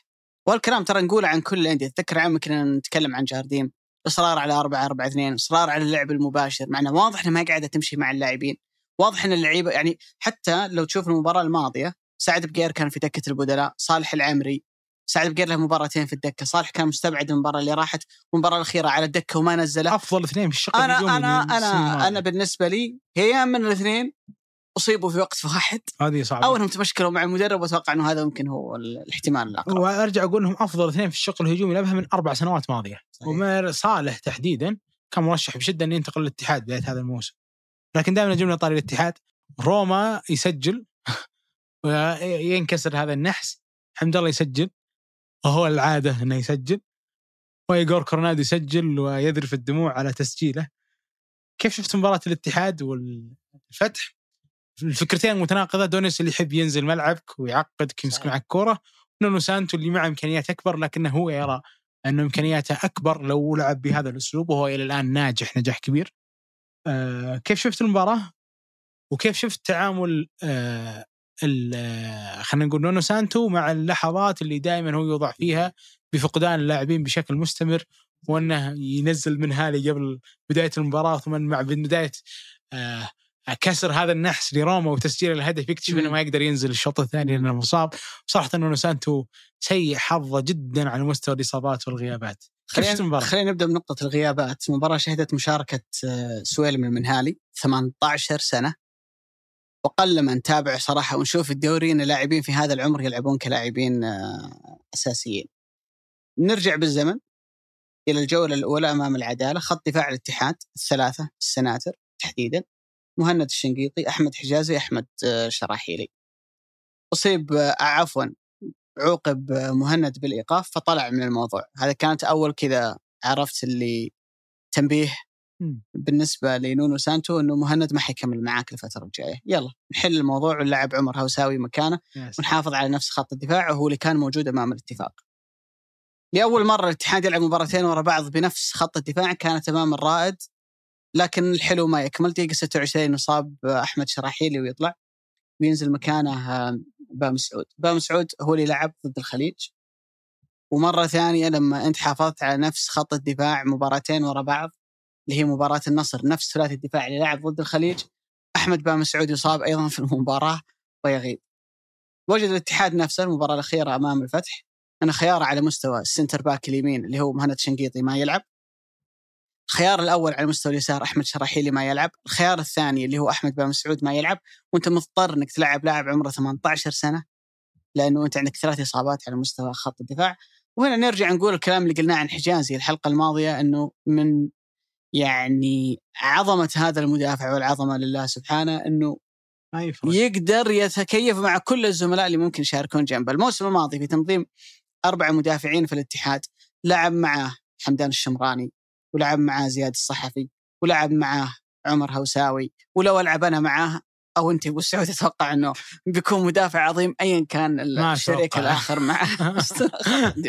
مشيها فأعتقد أنه هذه مسألة الغيابات يمكن أكثر شيء اللي أرق نونو سانتو هي في الجانب الدفاعي وإن كانت لها أيضا تأثير في الجانب الهجومي. شكل المباراة بالنسبة لي أنا ما فاجأني. الاتحاد من ست مباريات لعبها هالموسم مباراتين فقط اللي كانت نسبة الامتلاك الكرة الأعلى. يلا اختبر معلوماتك أبو سعود وش كانت هالمباراتين؟ واحدة قلت لك هي حقت الاتفاق. اللي هي؟ عنده مباراتين كان ماسك الكرة فيها أكثر من الفريق الثاني. واحدة أه. تكلمنا عنها اللي هي الاتفاق الثانية هي عار- هي كلها على بعض أربع مباريات فخلاص وضحت الثانية لا هو لعب ست مباريات. ست مباريات. ثنتين بس العداله كان- العدالة مسك الكوره عليه. حلو. النصر مسك الكوره عليه. حلو. آه الفتح مسك الكوره عليه. جميل. ما بقى إلا مباراة واحدة. باقي باقي الخليج والرائد. أعتقد إنه مسك على الرائد. صح صحيح. ودي أعطيك جائزة أبو سعود. بما إنك جاوبت صح. معرض الكتاب. إحنا دائما نسجل معرض الكتاب الحين خلاص. اشتري كتاب أشتري لك كتاب بعد شوي. نزار قباني.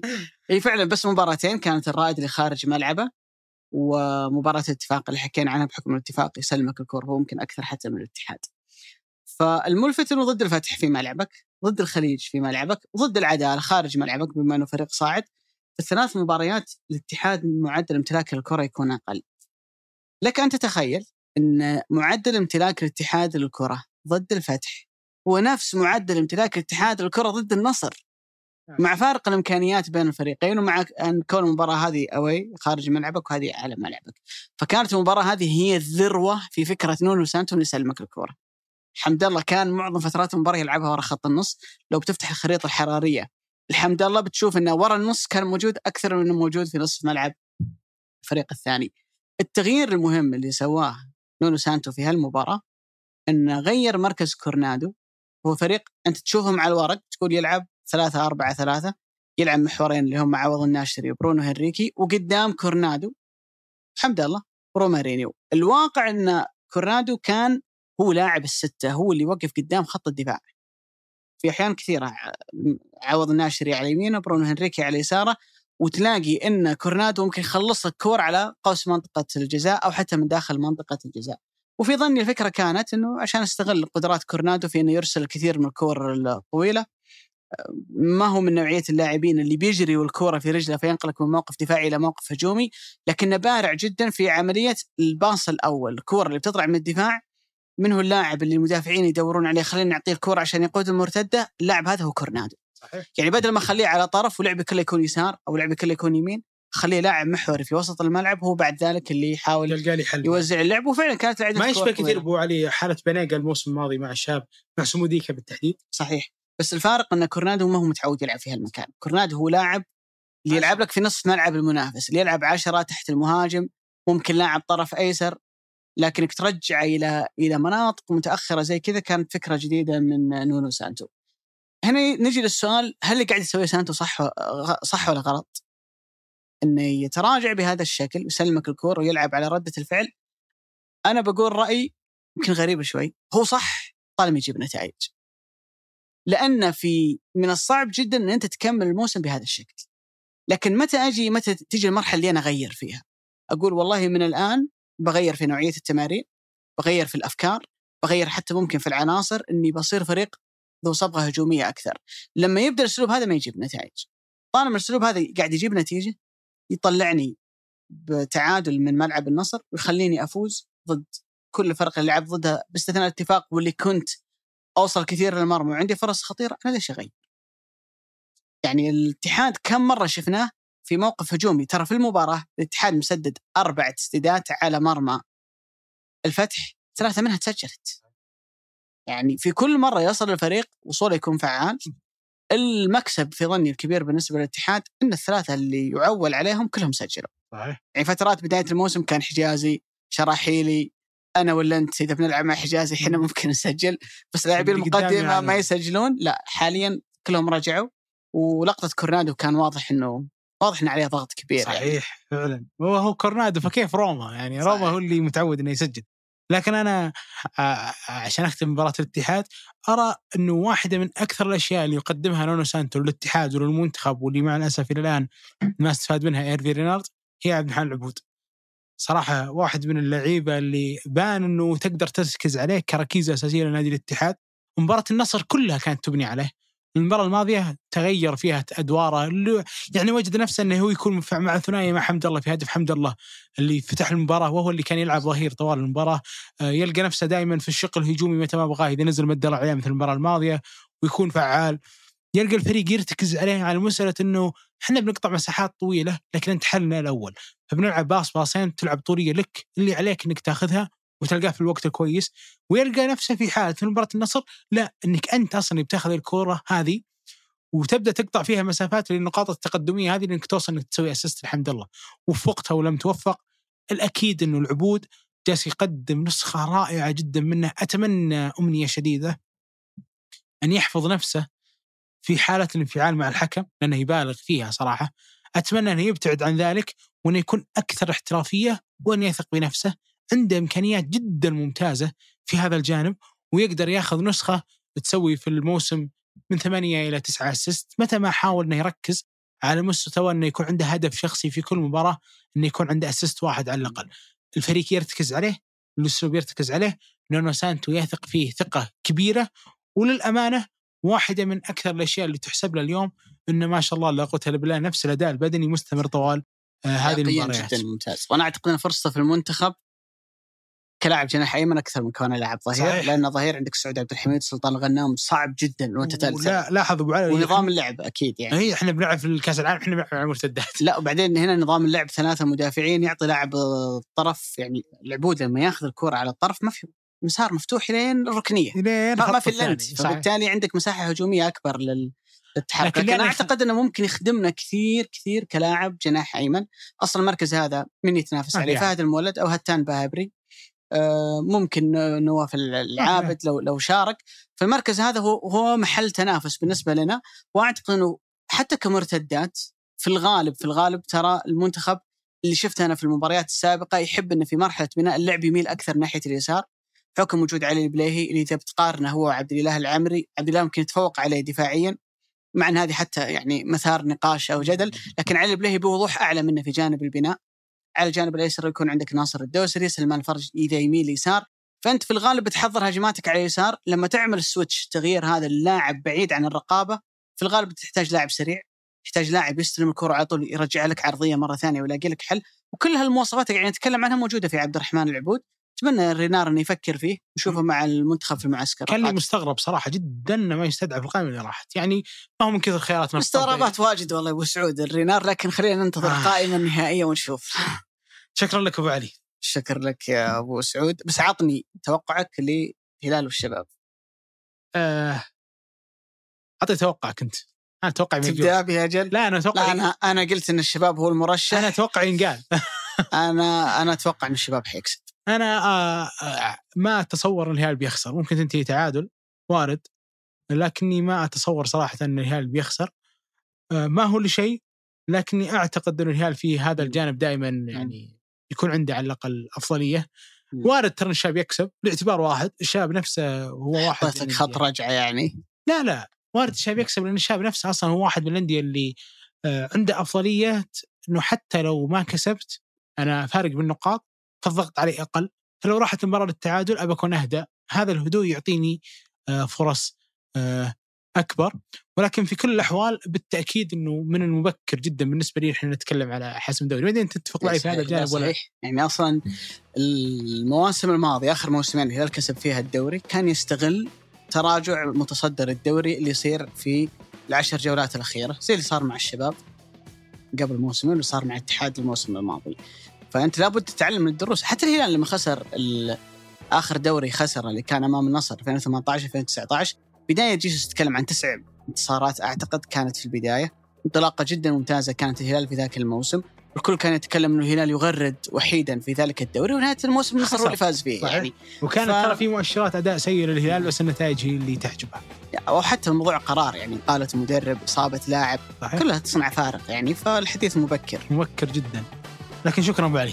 شكرا لك يا أبو سعود. شكرا لكم وشكرا لعبد العزيز المزي في تسجيل هذه الحلقة وهندستها الصوتية. وفي التحرير مرامق بيبان. في الإشراف على إنتاج آه هذا البودكاست صالح باسلامة هذا بودكاست مرتدة أحد منتجات شركة ثمانية للنشر والتوزيع. كان هذا آخر يوم معرض الكتاب.